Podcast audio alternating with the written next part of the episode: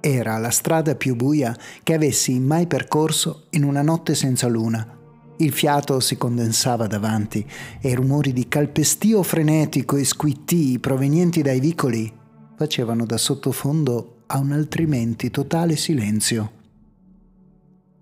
La lucidità, persa a causa del troppo alcol ingurgitato per tutta la sera, aveva compromesso il mio senso dell'orientamento e non riuscivo a capire dove fossi.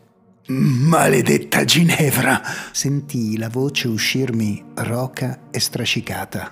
Lasciarmi la sera della dannata vigilia di Natale! La lingua si arrotolava tra le parole. Quella stronza, davvero. Sputai un grumo di saliva e catarro davanti a me. Dal vicolo a due passi sulla mia destra, immerso nell'oscurità, sentii un miagolio. Mi fermai per ascoltare meglio. Dal buio sbucò un occhio giallo che mi fissò. Sembrava provenire dall'inferno. Rabbrividii e feci un passo indietro.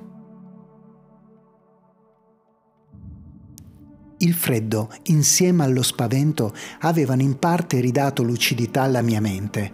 Sentii di nuovo quel miagolio stridente, come unghie su di una lavagna. Dall'oscurità della viuzza laterale uscì un gattone nero che sembrò liberarsi dal buio come da una coperta. Era una bestia fuori misura e mi guardava con il suo solo occhio buono. L'altro era un'orbita vuota, nera come quella notte in cui ci incontravamo. Prese a strusciarsi sugli stinchi, facendo le fuse e di tanto in tanto puntando il suo grosso muso felino su di me, come a chiedermi di fare qualcosa. Rimasi immobile. Il corpo pesante e insistente dell'animale sulle gambe mi infondeva calore e allo stesso tempo sentivo nei suoi confronti una crescente antipatia.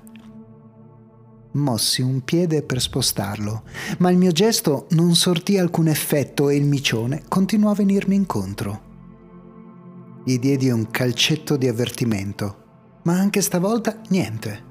Continuava a guardarmi con il suo unico occhio insistente, come se si aspettasse da me qualcosa. L'orbita vuota dell'animale mi dava ribrezzo. Odiavo quel gatto che mi faceva sentire inquieto solo con la sua insistente presenza. Il sangue prese a ribollire e l'alcol e il freddo non furono più un problema e sentii il fuoco dentro le vene. Maledetta Ginevra! Guarda come mi ha ridotto! Il gatto diede una testata con il suo grosso cranio sul mio stinco. Lo fissai in preda alla rabbia. Lui prese la strada davanti a me, lo seguii con passo deciso tenni un'andatura sostenuta e il fiato, ben presto, divenne corto nei polmoni da fumatore incallito. Il gatto mi precedette indicandomi la strada, non si voltò mai e non ebbe esitazioni. Attraversammo vicoli stretti tra palazzine di mattoni a vista e basse villette con giardini invasi dall'erba spontanea. Anche se non conoscevo quelle strade, riconobbi la direzione che il mio accompagnatore aveva preso. Strinsi i pugni ancora avvolto dall'ira che cresceva metro dopo metro. Di colpo la mia guida si arrestò di fronte a una casetta di due piani. Aveva la facciata dall'intonaco scrostato e le imposte di legno marcito. Mi guardò con quello sguardo da orbo e mi agolò spalancando una bocca piena di affilati denti acuminati. Fui colto dal timore che mi potesse saltare la faccia con l'intenzione di scorticarmi ma rimase immobile a fissarmi. E di nuovo la rabbia divampò dentro il petto, come riaccesa dalla sua insistenza. Mi avvicinai alla porta dell'abitazione. Diedi un calcio in prossimità della maniglia e la serratura cedette di schianto senza difficoltà. Non feci rumore e salii le scale accompagnato dal mio ormai inseparabile gregario. Anche se la sala in cui mi ritrovai era immersa nel buio, mi mossi con discreta facilità tra la mobilia, grazie al fatto di esserci stato appena la sera prima. C'era ancora odore di cucina, arrosto cotto con la salvia.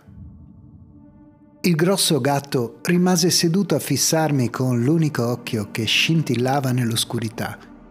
Strinsi le mascelle e i pugni e percorse il breve corridoio di mattonelle scheggiate. Giunsi di fronte alla porta della camera da letto con il petto che si gonfiava per la rabbia.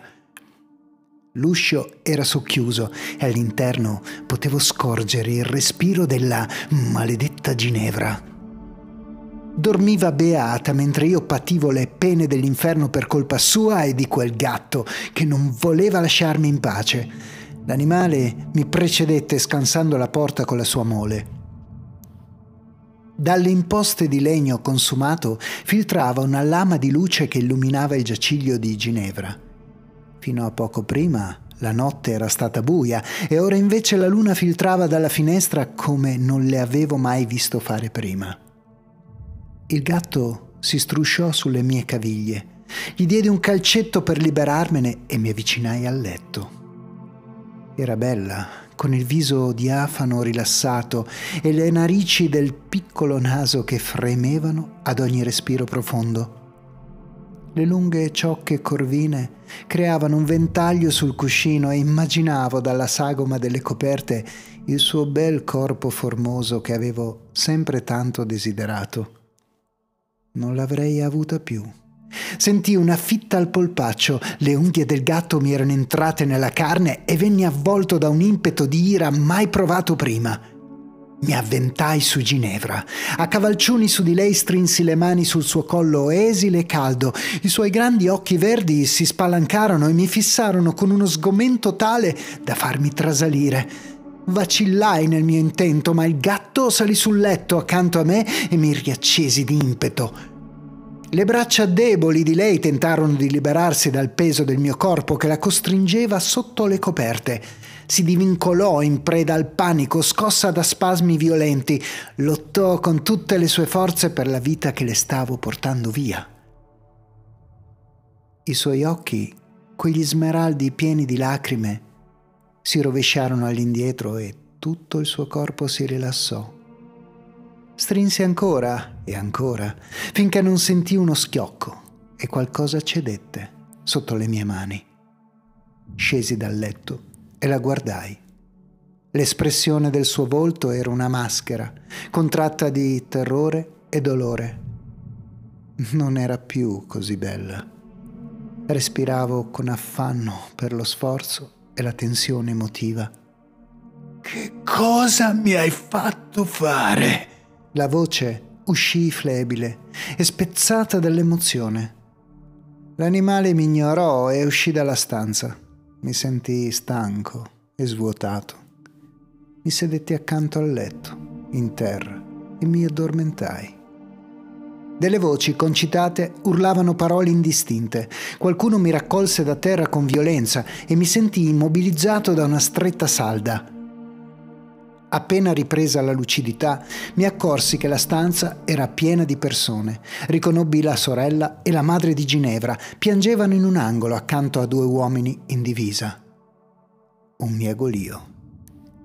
Abbassai lo sguardo e vidi lui quel gatto fuori misura con un occhio solo. Se ne stava tra le gambe di un agente che lo accarezzava sulla testa e gli diceva Bravo, bravo. Era stato lui. Mi aveva spinto a uccidere Ginevra e poi aveva portato quella gente da me. Fu come un'epifania, il cuore mi balzò in gola. È stato lui! urlai con tutto il fiato in corpo, rivolto al gatto. La gente mi strinse più forte il braccio e mi strattonò fuori dalla stanza. Mi ha costretto! È stato lui, vi dico!